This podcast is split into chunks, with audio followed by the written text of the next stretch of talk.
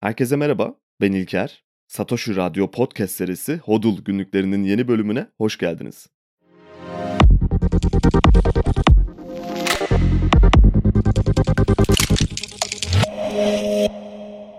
Bu bölümde biraz Bitcoin adaptasyonu üzerine konuşmak istiyorum. Bence henüz hala çok dikkat edilen bir metrik değil ve bizi nelerin beklediğinden çok haberdar değiliz gibi görünüyor çünkü. Geçtiğimiz bölümlerin çoğunda aslında çok ciddi bir altyapı oluşturduğumuzu düşünüyorum Bitcoin felsefesini ve ekonomik modelini anlamamız açısından ve birçok referans verdik. Kaynak ve referans noktaları önermiş olduk şimdiye kadar. Hatta bazı bölümlerde geleceğe doğru bir yolculuk yapmaya çalıştık. 21. yüzyıl üzerine konuştuk ve bizi nelerin beklediğini anlamaya çalıştık. Çok da objektif bir bakış açısından vermeye çalışıyorum bazı fikirleri tüm bölümlerde ve radikal bir objektifliğin bizi hem insan olarak hem de düşünce yapısı olarak geliştirdiğine inanıyorum. Ama tüm bu bölümleri yaparken henüz konuşmadığımız ve çok önemli olan bir konu var. İşte yeni bir teknolojinin adaptasyonu üzerine konuşmuş olacağız bugün o yüzden. Parayla ilgili çok fazla düşünüyorum kişisel olarak. Ama paranın kendisiyle ilgili değil de daha çok paranın ne olduğuyla ilgilenmeye çalışıyorum. Ve geçtiğimiz bölümlerde bahsettiğim parayla ilgili bir çıkan sonuç var. Para aslında bir teknoloji.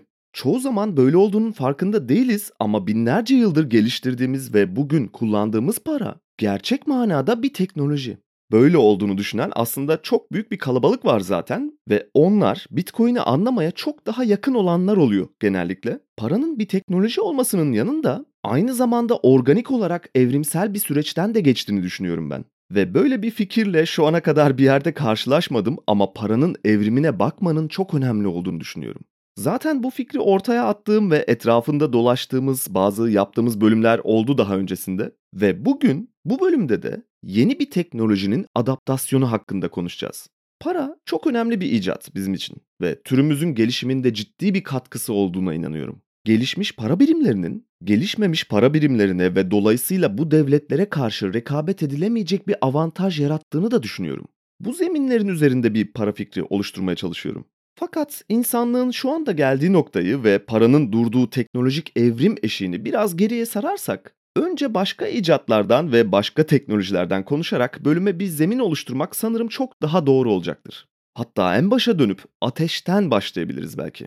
O günlerde ya bu ateşi herkes kullanmaz öyle çok da önemli bir şey değil gibi görünüyor diyen biri var mıydı emin değilim ama değişimler her zaman için zorlukla ve direnişle karşılaşmıştır. Sanırım bunu rahatlıkla söyleyebiliriz. Ateşe nasıl adapte olduğumuzu hiç düşündünüz mü bilmiyorum ama geliştirdiğimiz her yeni teknolojide yeni buluşlar bir anda topluma hızlı bir şekilde yayılamıyorlar. Böyle bir şey mümkün de değil zaten.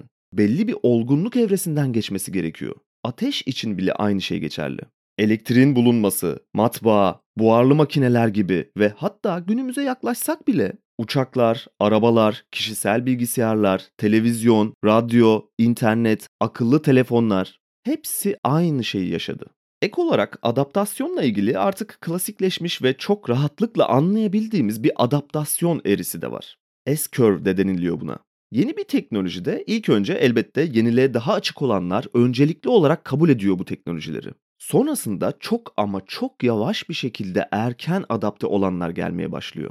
Bazı teknolojiler için bir adaptasyon zemini oluşturmak ve belki de çok önemli bir eşik olan popülasyonun %10'luk civarı bir dilimini ikna etmek genel kabul için çok önemli bir metrik. Teknolojiler ayrıca bir başka şeyin yerini almak üzere giriyorlar hayatımıza. Ve tarihimizin en önemli teknolojik atılımları ise daha önce var olmayan bir şeyi ortaya çıkarttığımızda oluşuyor. Bu açıdan baktığımızda Bitcoin'i hangi kategoride değerlendirebiliriz emin değilim ama yerini almaya çalıştığı para teknolojisinden oldukça ayrıştığını ve daha önce var olmayan yenilikler getirdiğini de söylememiz lazım. Ama işlevsel olarak kendisinden önce var olan bir teknolojiyi yenilemeye çalışıyor. O yüzden hangi tarafa koyacağımıza karar vermek kolay değil. Herkesin kendince düşünmesi gereken bir şey olabilir bu ve her halükarda teknolojik bir yenilik olduğunu kabul etmemiz gerekir. İlk ve erken adapte olanlardan sonra yani %10'luk dilimden sonra ilk yaygınlaşma ve daha sonrasında geç kabul evrelerine geçiş yapılıyor. Bu noktada ilk yaygınlaşmada bu teknoloji trenine binenleri hala erken kullanıcılar olarak değerlendirebiliriz. Çünkü popülasyonun yaklaşık yarısına hemen hemen yayılmış bir hale geliyor teknoloji bu aşamada. Geç kabul yapanlarla birlikte %80, %90'lara ulaşıyoruz. Ve daha sonra geride kalanlar geliyor ve en son olarak Peter Schiff gibi olanlar dahil oluyor. Veya sonuna kadar yeni teknolojiyi inkar etmeye devam ediyorlar. Fakat bu grup sanırım %1, %3 arasında bir rakamda kalabilir. Peter Schiff'i tanımayanlar için buradaki espriyi bozacak şekilde açıklamam gerekiyor sanırım. Kendisi bir gold bug dediğimiz yani altın sevici. Altını en önemli para olarak kabul edenler tarafında. Aslında en başta konuştuğumuz o yeni teknolojilerin karşılaştığı direnç durumu işte tam olarak bize bunu anlatıyor. Ve tamamen adaptasyon sağlandığında bile direniş hala devam ediyor olabilir küçük bir azınlık tarafından. Genel kabul görmüş ve herkesin ikna olduğu bir şey hakkında artık dalga geçilebilecek bir pozisyonda kalıp sadece inkar etmek insanlığın belki de en önemli kişisel sınavlarından birisi. Tabii ki her genel kabul gören şey çoğunluğun haklılığını ortaya çıkarmıyor ama mesela düz dünya teorisini savunanlar bugün hala var ve objektif, rasyonel gerçeklik karşısında komik duruma düşmemek gerekiyor. Fakat direniş kısmını bir kenara bırakıp konuya devam edersek, internet adaptasyonuyla Bitcoin adaptasyonu birbirine çok benzetiliyor örneğin. Hatta mobil ve akıllı telefonlar da bu benzetmenin içine girebilir. Yeni teknolojilerin karşılaştırmalı adaptasyon eğrilerine baktığımızda ilk 15-20 yıl içinde %10 eşiğini hızlı bir şekilde aştıklarını görüyoruz. Bitcoin de işte aynı internet veya telefon gibi benzer bir eğri üzerinde hareket ediyor ve görünüşe göre 2030'lu yıllarda %10 eşiğini aşacak gibi duruyor. Yine Bitcoin özelinde rakamlar vermeye devam edersek şu anda aşağı yukarı 100 milyon Bitcoin kullanıcısı var ve dünya nüfusu 8 milyar civarında. Bu da bizi adaptasyon eğrisinde %1.25 olarak henüz erken kullanıcı evresinde olduğumuzu gösteriyor. Tabi burada yine bir parantez açmak lazım. Çoğunluğun haklılığı veya yeni teknolojiler üzerine konuşurken biraz eksik bıraktığımız bir yer var. Bitcoin neden total dominasyon sağlasın ki gibi bir soru gelebilir. Yani her yeni teknoloji mutlaka tüm toplum tarafından illa adapte olunacak bir şey mi olmalı diye sorulabilir. Başarısız olamaz mı denilebilir. Tarihte aslında bunun birçok örneği var. Başarısız olmuş birçok teknoloji var. Ama bana kalırsa nasıl başarılı olacağıyla ilgili şu ana kadar geçmişte yaptığımız tüm bölümlerden neden sorusunun cevabını da çok rahatlıkla alabiliriz diye düşünüyorum. Hatta belki tüm bölümlerdeki o küçük parçaları veya fikirleri toplayıp Bitcoin neden başarılı olacak sorusu üzerine özel tek bir podcast bölümü bile yapabiliriz belki ileride. Bir teknoloji sıfırdan yaratıldığında, rakibi yoksa yani, eğer gerçekten bir çözüm üreten ve yenilikçi bir tarafı varsa daha kolay adapte olunabiliyor. Fakat rakibi varsa eski teknolojiyi devirebilmek için sadece birkaç şeyi iyi yapıyor olması yeterli olmuyor. Hatta bununla ilgili bir çalışma da vardı. Facebook neden MySpace'i devirdi veya otomobiller neden atlara üstün geldi gibi bakabiliriz olaya. Bir teknolojinin başka bir şeyin yerini alabilmesi için yani alışkanlıkları ve direnişi yıkabilmesi için en az 10 kata yakın bir fark yaratıyor olması lazım. Böyle bir çalışma vardı. İşte Bitcoin bunu yapabiliyor mu? Asıl sorulması gereken soru sanırım. Öncelikle parayla ilgili birçok problemli durumu çözdüğünü söyleyebiliriz. Zaten son bölümde parayı değiştiren tehlikeli fikirler üzerinde konuşurken oldukça detaya girdik bu konuda. Geleneksel para teorisinin dışında sıfırdan var ettiği şeyler de var Bitcoin'in. Merkeziyetsizlik mesela bunlardan belki de en önemlisi. Manipüle edilememesi, otoriteye bağımlı olmaması, sınırları kaldırması, saf bir bireysel özgürlük sunması, gerçek manada enerjinin korunumunu sağlaması, yani değer saklama özelliği olması gibi çok fazla alt başlığa girebiliriz. Ve dediğim gibi daha önce birçok kez Bitcoin'in eşsiz özelliklerine ve neleri değiştirdiğine veya değiştireceğine çok fazla girdik zaten. O yüzden devam edelim. Öncelikle bir adaptasyondan konuşmak için diğer para birimlerinin de adaptasyonuna bakmamız lazım ve böylece bir karşılaştırma yapabiliriz. Ve bir parantez olarak şunu belirtmek gerekiyor. Kağıt para birimlerinin tercih adaptasyonuna bakarken bir zorunluluktan ve kanuni olarak kağıt paralara sağlanan avantajlardan da söz etmemiz gerekiyor. Ama aynı zamanda bugün Türk lirasıyla veya Arjantin pesosuyla ülkenin sınırının dışına adımını attığınız andan itibaren herhangi bir adaptasyonla karşılaşmanız mümkün değil. Bu tarz para birimlerini exchange yapmamız gerekiyor harcayabilmek için.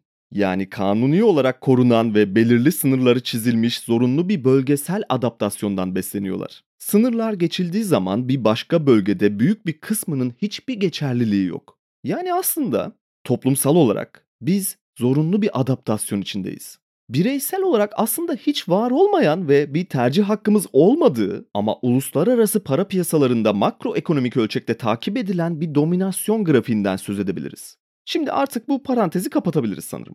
IMF'nin 2022 yılında sunduğu rapora göre ve biraz önce parantez içinde tarif ettiğim şekilde uluslararası rezerv para birimi doların dominasyonu %59 civarında. Arkasından %21 ile euro geliyor. %6 Japon yeni ve son olarak %5 pound geliyor. Geriye kalan diğer tüm para birimlerinin toplam dominasyonu %10 civarında. Tabi bu %10'un içinde %3'er pay civarında Çin, Avustralya ve Kanada var. Ve geri kalan %1'in içinde dünyanın geri kalan tüm para birimleri var. Ayrıca bu verileri özellikle IMF kaynaklı veriyorum ki adamın gol diyor kalıbını kullanabilelim. Verilere baktığımızda tüm zorunluluklara ve otoriter kanuni dayatmalara rağmen Bitcoin adaptasyon bakımından dünyanın 8. büyük para birimi. Çünkü %1.25 adaptasyon var demiştik şu anda. Tabi burada belirtmemiz gereken bir detay daha var. Adaptasyondan bahsediyoruz, piyasa büyüklüklerinden değil. Ayrıca tüm engellemelere ve sürekli olarak haber akışlarıyla yaratılan olumsuz havaya rağmen bu noktadayız. Yani yeni bir para birimi adaptasyonu eğer otorite tarafından dayatılmıyorsa, internetin veya mobil telefonların yapabildiği gibi bir genel kabule ulaşabilmesi hiç de kolay değil. Ve buna rağmen Bitcoin benzer bir adaptasyon eğrisi üzerinde hareket ediyor. Çok önemli bir nokta bence burası. Ve en azından benim gördüğüm kadarıyla göz ardı edilen bir nokta. O yüzden biraz vurgulamak istedim. Ve şunu anlamamız gerekiyor. İnsanlar Bitcoin'i tercihen seçme veya seçmeme özgürlüğüne sahipler. Ama seçimleri genellikle onlara zorunlu olarak dayatılan bir kısıtlamadan dolayı doğuyor. Cümle biraz karışık oldu farkındayım. Şöyle, Bitcoin'in en yoğun şekilde kabul edildiği yerleri düşünelim mesela. Bunlar genellikle Afrika ve Güney Amerika'daki ülkeler. Sebebi ise çok basit. Kontrol edilemeyen bir oranda maruz kalınan enflasyon ve yozlaşmış hükümetler vatandaşları seçeneksiz bırakıyor. Bu tarz yerlerde Bitcoin güvenli bir liman olarak görülüyor. Enflasyon rakamları sürekli olarak manipüle ediliyor. Serbest bir piyasadan tamamen mahrumlar. Daha güçlü para birimlerine ulaşmaları çok zor ve katlanmaları gereken maliyet genellikle hükümetlerinin açıkladığı döviz kurlarından çok daha farklı. Aslında tamamen kapana kısılmış durumdalar ve sistemden çıkış yapmalarının hiçbir yolu yok. Borç köleliği bölümünde zaten detaylarına da girmiştik aslında bu durumun. Hatırlayanlar olacaktır. Aynı bir koloni sistemi gibi ham maddeleri ve doğal kaynakları sömürülen ülkelerin vatandaşları hiçbir şekilde exit yapamıyorlar. Çünkü kendilerine dayatılan, zorunlu bir şekilde kanunen tek yasal para olan yerel para birimleri üzerinden sürekli değersizleşen ve koruyamadıkları bir enerji harcaması yapıyorlar. Bu yüzden coğrafi konumlarını çok daha avantajlı olabilecekleri bir yere taşımaları mümkün değil. Böyle bir güçleri ve kapitalleri hiçbir zaman olmadı ve olmayacak. İşte bu insanlardan bazıları Bitcoin ile tanışıyor. Bir anda sistemin bütün kilitlerini açan bir anahtar olarak görüyorlar Bitcoin'i. Ve şimdi isterseniz tüm bunların üstüne en çok Bitcoin kullanılan ve kabul edilen ülkelere bir bakalım. Sonrasında yine onun üstünden devam edeceğiz. Tabi tam rakamlardan bahsetmek mümkün olmasa da özellikle merkezi borsalarda insanların bitcoinlerini saklaması gibi bir yanlış yaptığından dolayı bazı rakamlara ulaşabiliyoruz. Ve bize bitcoin'in şu anda dünyada kabulüyle ilgili bir resim çiziyor bu da. En yüksek kullanıcı sayısı Kuzey Amerika tarafında. Yaklaşık 15 milyon kişi olduğu tahmin ediliyor. Yine Güney Amerika tarafında 1 milyon civarında insan var. Bu arada El Salvador bu verilerin içinde Kuzey Amerika tarafında değerlendiriliyor ve yaklaşık 6 milyon nüfusu var. Popülasyonlarının yine yaklaşık %15'inin Bitcoin'e tamamen adapte olduğu tahmin ediliyor yapılan anketlerde.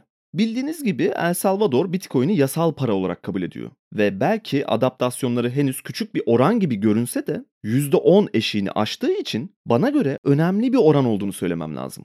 Buradan batıdan doğuya doğru devam edersek Avrupa'da 10 milyon kullanıcı görünüyor. Türkiye de bu rakamın içinde. Yine bildiğiniz gibi veya belki farkında olmayanlar da vardır. İsviçre'nin Lugano kentinde bir Bitcoin şehrine dönüşüm başlamış durumda. 2022'nin sonlarına doğru Plan B adını verdikleri bir forum düzenlediler ve şehri Bitcoin odaklı bir şehre dönüştürmeye başladılar. Hatta El Salvador'un bir yetkilisi de bu foruma katıldı ve işbirliği içinde olduklarını söylemişti. Yani dünyanın bazı özel lokasyonlarında Bitcoin adaptasyonu yavaş yavaş kabul görmeye başlıyor gibi görünüyor. Şimdi Avrupa'nın hemen altına inersek Afrika'da şu anda 1,5 milyon üzerinde kullanıcı olduğu düşünülüyor. Ve yine burada özel bir ülke var. Orta Afrika Cumhuriyeti Bitcoin'i yasal para birimi olarak ilan etti geçtiğimiz sene. 5,5 milyon nüfusları var ve geçtiğimiz yıl yine bir rapora göre ülkenin internet kullanımı nüfusun %11'i seviyelerinde. Ve bunun da henüz tam olarak ölçümlenemeyen bir kısmı Bitcoin kullanıcısı. Ülke hem internet hem de Bitcoin kullanımı açısından bir dönüşümden geçmeye çalışıyor. Sonrasında kendi Sango coinlerini çıkartmaya çalıştılar. Biraz kafaları karışık gibi görünüyor ve 2023'ün Mart aylarına geldiğimizde eski para kanunlarını geri getirdiler. Özellikle internet kullanımının çok düşük olması en önemli etkenlerden biri gibi görünüyor. Asya'ya devam edersek, burada en önemli popülasyon Rusya, Çin, Hindistan ve Pakistan gibi ülkelerde. Ve bildiğimiz gibi Çin'de kripto paralar, özellikle Bitcoin yasak durumda. Rusya'da herhangi bir resmi yasak bulunmuyor ama gayri resmi bir engelleme söz konusu ve adaptasyon çok düşük seviyelerde buralarda. Asya'nın ana kara toplamında yaklaşık 2 milyondan biraz fazla Bitcoin sahibi olduğu hesaplanıyor. Ayrıca Asya'ya bağlantılı olarak Güney Kore'de 5 milyon ve Japonya'da 7 milyona yakın Bitcoin kullanıcısı olduğu düşünülüyor. Ve son olarak Avustralya'da 500 bine yakın bir rakam var. Şimdi bu tabloya baktığımızda ve dünya haritasını düşündüğümüzde Rakamlar belki çok dikkat çekici görünmeyebilir ama otoritelerin özellikle sürekli olarak Bitcoin hakkında yürüttükleri karalama kampanyalarını düşündüğümüzde gerçekten dikkat çekici rakamlar olduğunu söyleyebiliriz. 2010'ların başında ortalama aylık 100 bin aktif Bitcoin cüzdanı olduğunu düşünürsek, 2017 zirvesinden öncesine gelindiğinde bu rakam 10 milyon civarına çıkmıştı. Bugün güncel olarak aylık 20 milyona yakın aktif Bitcoin cüzdanı var. Artık ama rakamları bir kenara bırakalım. Bence yeterince konuştuğumuzu düşünüyorum. Adaptasyonla ilgili diğer konulara geçmeden önce network effect üzerine biraz konuşmamız gerekiyor. Aslında en önemli örneklerinden biri olan internet kullanımı üzerinden gidebiliriz ama daha temelden düşünelim önce. Karayollarını düşünün mesela çok basit bir şekilde. Ne kadar çok yol birbirine bağlanıyorsa ve alternatif rotalar oluşabiliyorsa o yolun değeri o kadar yüksektir. Son zamanlarda ülkemizde bunu yeni yapılan köprülerle birlikte görmeye başladık. Ve tabii bu bağlantı tek başına yeterli değil. Ne kadar çok insan o yolu veya köprüyü tercih ederse değeri de katlanarak artıyor. Hatta formüle edilmiş bir hali bile var network efektini hesaplamanın. Şimdi bu basit mantık üzerinden daha karmaşık sistemlere geçersek en iyi örneklerden birisi internet kullanımı ve alt bir başlık olarak sosyal medya kullanımı. Özellikle yine güzel bir örnek. İnternet ilk çıktığında herhangi bir web uygulamasından söz etmek pek mümkün değildi ve insanların faydalanabileceği çok fazla içerik yoktu. Mesela YouTube üzerinden örnek verelim. Sanıyorum 2005 yılında kuruldu. Yani internetin kullanılmaya başlanmasından en az 10 yıl sonra arkasından 2 yıl içinde Google tarafından satın alındı ve platform yavaş yavaş büyümeye başladı. Kullanıcılar içerik yükledikçe ve günlük aktif kullanıcı sayısı yükselmeye devam ettikçe platformun değeri üssel bir şekilde artmaya devam etti. Hiç kimse hiçbir şey yüklemeseydi veya paylaşmasaydı bugün YouTube'un hiçbir değeri olmazdı. Zaten bu yüzden network efektine bir atıfta bulunmak için biraz önce Bitcoin hakkında kullanım istatistiklerini verdim aslında. Henüz çoğu kişinin farkında olmadığı ama bir para teknolojisi de olsa veya başka bir uygulama network efekti çok önemli bir kavram. Ve Bitcoin için henüz daha yeni üssel büyüme eğrisine yaklaşmak üzere olduğumuzu söyleyebiliriz. Birçok yerde zaten internet veya başka teknolojik atılımlarla karşılaştırıldığı grafikleri görebilirsiniz ve bu grafiklerde takip ettiğimiz şey aslında tam olarak bu metrik işte. Peki kişisel olarak yani bireysellerin bir adaptasyon eğrisini takip ettiğini söylemenin yanında ki genellikle bireyselleri konuşuyoruz yayınlarda. Peki devletlerin neden Bitcoin'e ihtiyacı olabilir? Veya olmalı mı? Biraz bunlar üzerinde de konuşmak lazım. Bireysel olarak şu anda en azından özgürlüklerin tamamen kısıtlanmadığı bir dünyada bazı seçimler yapabiliyoruz. Tabi Bitcoin'in yasak olduğu ciddi büyük ülkeler de var biraz önce konuştuğumuz gibi. Ama bireyseller zor bir seçim olsa da Bitcoin tutmayı veya harcamayı tercih edebiliyorlar. Ama adaptasyon üzerine konuşurken ülkeler neden Bitcoin'e ihtiyaç duysun sorusunu da sormamız gerekiyor. Bugün 2 milyara yakın bir popülasyon bankasız durumda. Bankacılık kullanımının veya aslında ulaşımının demek lazım en düşük olduğu yerler Güney Amerika, Afrika ve Orta Doğu bölgesi. Afrika'nın %80'i, Orta Doğu'nun %67'si ve Güney Amerika'nın %65'i bankasız bir toplum. Nedenlerinden biri ve en basit gibi görüneni efektif değil çünkü bankacılık. Şubeler açılması lazım, birçok kaynak kullanılması lazım. İnsan kaynağı ve sermaye bunlardan bazıları. Bankacılığın ciddi bir enerji tüketimi var Bugün Bitcoin'i enerji tüketimi konusunda çok fazla eleştirenler, hiçbir zaman için verimsiz bankacılık sisteminin yarattığı kirli enerji kullanımına dönüp bakmıyorlar bile. Fakat tabii ki bu bir başka bölümün konusu olabilir ve belki Bitcoin özelinde enerji üzerine konuştuğumuzda daha detaylarına gireriz. Verimsiz bankacılık sisteminin yanında daha büyük bir problem, bu insanların bankaya ulaşmaları mümkün değil. Bir bankada hesap açabilmeleri için yaşadıkları fakir ülkelerin ilk %5'lik sınıf diliminde yer almaları lazım. Ve bu insanlar günlük açlık sınırının çok altında bir gelirle hayatlarını yaşamaya çalışıyorlar. Böyle olmasının sebebi zaten kağıt paralar. Ve yine borç köleliği bölümüne bakabilirsiniz detaylar için. Ayrıca bu bölgelerdeki ülkeler genel olarak dünyanın geri kalan ve özellikle gelişmiş ülkelerine kıyasla ekonomik bir verimlilik içinde değiller. Hatta gelişmiş ülkelerin arka bahçelerine dönüşmüş durumdalar ham madde kullanımı açısından. Önlerinde sandıkları kadar çok fazla seçenek yok aslında. IMF ve Dünya Bankası destekleriyle politikacılar belirli bir düzlemde tutmaya çalışıyorlar kendi ülkelerinin vatandaşlarını ama pek bir yere varamıyor gibiler. Ve büyük bir çoğunluğu yüksek enflasyon altında. Düzgün bir para politikaları yok. Ayrıca olması da mümkün değil. Çünkü siyasal yozlaşma birçoğuna sirayet etmiş durumda. Sadece geçici yara bantlarıyla yeni destek paketleri alıyorlar ve borç dağı katlanarak büyüyor. Kullandıkları seçenek işte bu. Bir noktada bir bağımlıya sürekli alkol veya uyuşturucu sunar gibi önlerine konulan sözüm ona yardım paketlerini reddetmek zorunda kalacaklar. Tabi eğer biraz akıllı davranırlarsa. Aslında çok büyük bir toplumsal problem var burada. Politikacılar aynı şeyi yapmaya devam ediyor ve henüz neredeyse hiçbir şeyin farkında olmayan sıradan vatandaşlar aynı isimleri yetkili kılmaya devam ediyor bir yandan. Seçeneksiz hissediyorlar kendilerini bir şeyleri değiştirmeye çalışırken. Aynı şeyleri tekrarlayarak farklı sonuçlar almayı bekliyorlar. Bütün problemin temel noktası burada gibi görünüyor. Bu ülkelerden bazıları hiç de tesadüf olmayan bir şekilde hem Afrika'da, kısa vadeli olarak Orta Afrika Cumhuriyeti'nde hem Amerika tarafında El Salvador gibi Bitcoin standardına geçmek için bir adım attı. Sonuçlarının henüz net olarak göründüğünü söylemek pek mümkün değil ama işlerin daha kötüye gittiğini söylemek de büyük bir hata olur.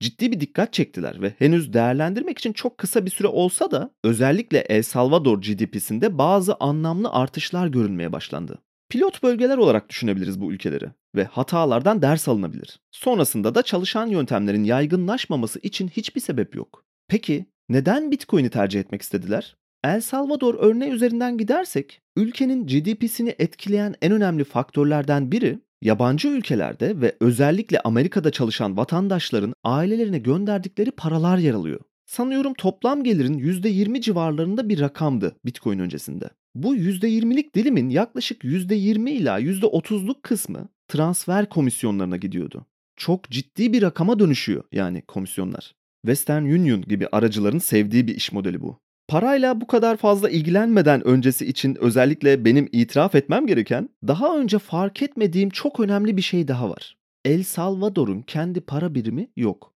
Yine çoğu Afrika ülkesinin para biriminin kontrolü kendisinde değil. İlk duyduğumda çok şaşırmıştım böyle bir şey nasıl olabilir diye. Bence parayla ilgili anlamadığımız ve farkında olmadığımız gerçekten çok fazla şey var.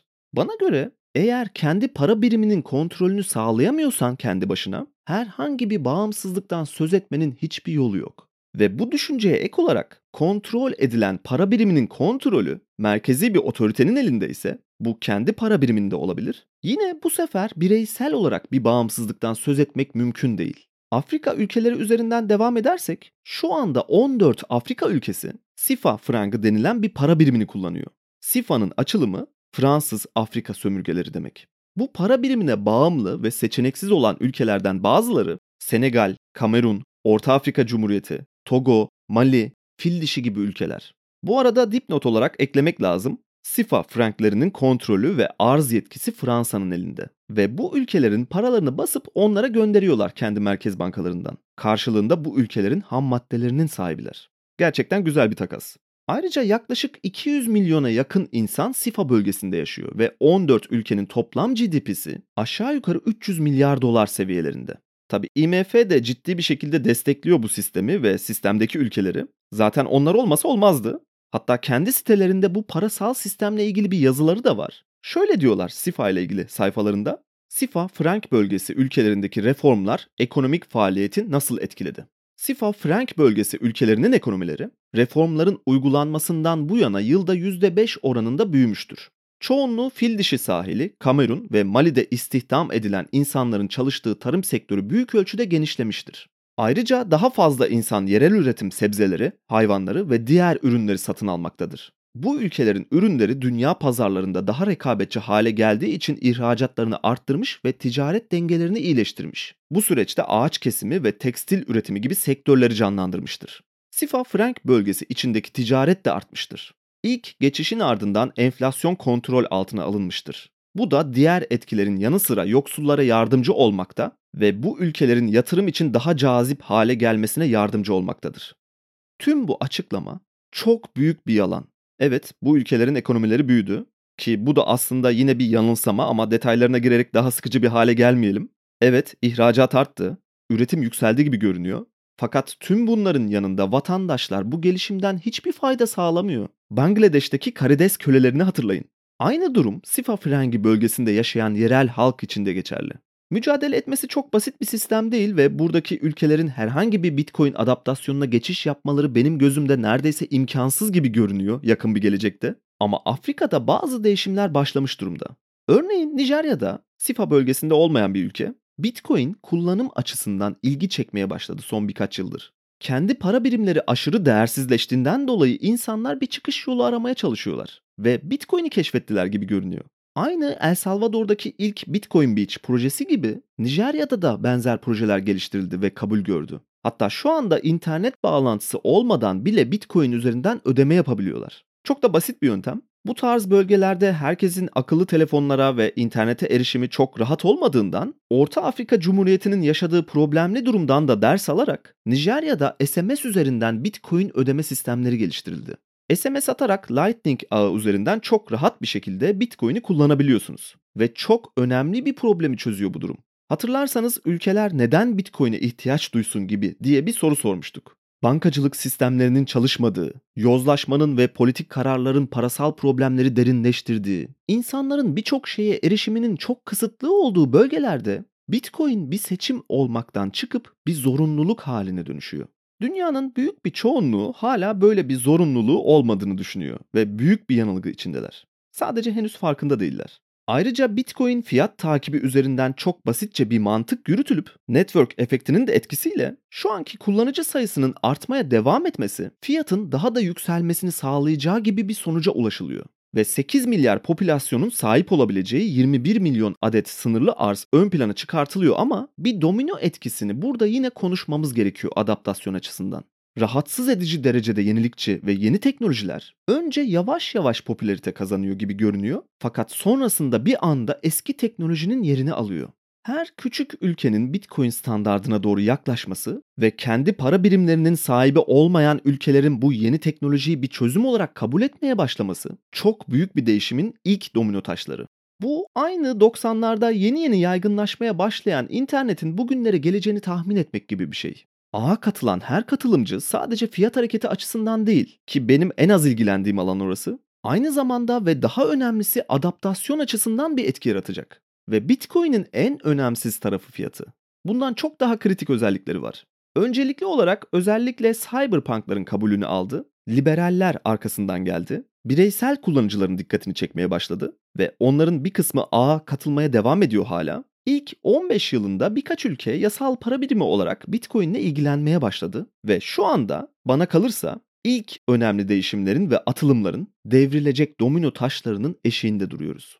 2030'lu yıllara kadar sanıyorum birkaç ülke daha Bitcoin'i yasal para olarak kabul edecek gibi görünüyor. Panama, Ekvador, Meksika gibi ülkeler sanırım en iyi tahminler olabilir bu konuda. Yine Afrika bölgesinde gelişmeler olacak gibi görünüyor.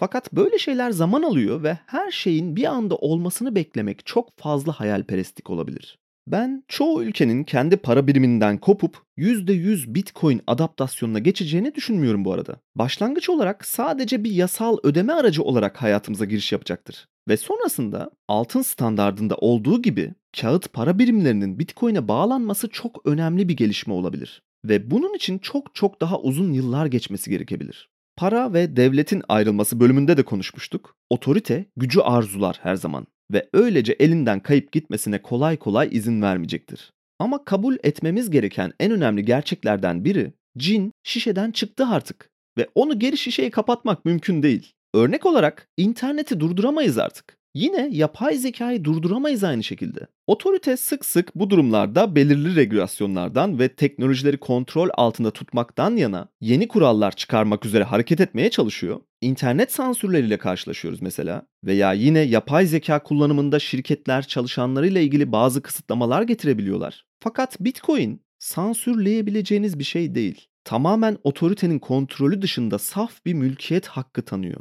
Sağladığı diğer özgürlüklerin yanında. O yüzden diğer teknolojik gelişmelerle ilgili getirilen regülasyonlara benzer bir şekilde Bitcoin'i regüle edemezsiniz. Ülkeler henüz direniş gösterse de ve işleri yavaştan alma gayretinde olsa da bireylerin bu durumu fark etmesi çok uzun sürmeyecek diye düşünüyorum. Ve zaten adaptasyon eğrisine baktığımızda bunu çok rahatlıkla görebiliyoruz. 2030'ların başında %10'luk bir adaptasyon bekleniyor. Ve bu eşeğe kadar olan kullanıcıları erken kullanıcılar olarak değerlendirebiliriz. Bölümün başında konuştuğumuz gibi. Yani henüz hala her şey için çok erken. Enflasyon veya hatta hiper enflasyon altındaki insanlar tüm bunları çok daha hızlı bir şekilde fark ediyorlar ve yavaş yavaş kendilerini doğru bir şekilde konumlandırmaya başladılar. Yani enflasyon ve Bitcoin adaptasyonunun birbiriyle çok yakından ilişkisi var. Gelişmiş ve para monopolisinin tepesinde oturan ülkeleri saymazsak, dünyanın geri kalan büyük çoğunluğunun en büyük problemi enflasyon. Ayrıca böyle de olmak zorunda. Çünkü kağıt para sistemlerinin üretebildiği tek gerçek veri ne kadar manipüle edilse de para arzının sürekli artması gerekliliği ve bunun zorunlu bir şekilde yaratacağı enflasyonun var olması gerektiği üzerine.